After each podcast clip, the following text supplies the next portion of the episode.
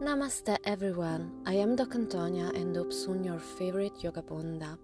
Yoga Bunda is the name of my activity, the name of my passion because I am a yoga teacher, I am a nutritionist, but above all, a life lover. Yes, you have listened well, life lover. My life sometimes has been very tough, very horrible too, but I love this life. And I love it because I know that we can be happy, that we can have beautiful experience, amazing experience, if we understand one important thing. We are special, we are unique, we deserve the best always.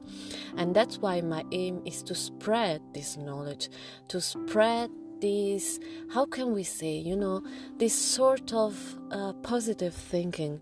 Just tell everybody you are special, you are unique, you deserve the best in your life, you deserve every kind of happy experience, but above all, you deserve to know that you are just unique.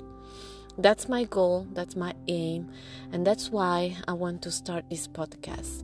Every day I will share something about positive thinking, about yoga, meditation, or nutrition. You know, couple of tricks and tips also to help you and myself too to live this life in a very how can we say successful way, let's say. Sorry for my not really uh, perfect English English, but you know, I never loved perfection. I really believe that we are perfect as we are. Lo soy lo que yo soy. I am where I am. This is me. And that's it. Namaste.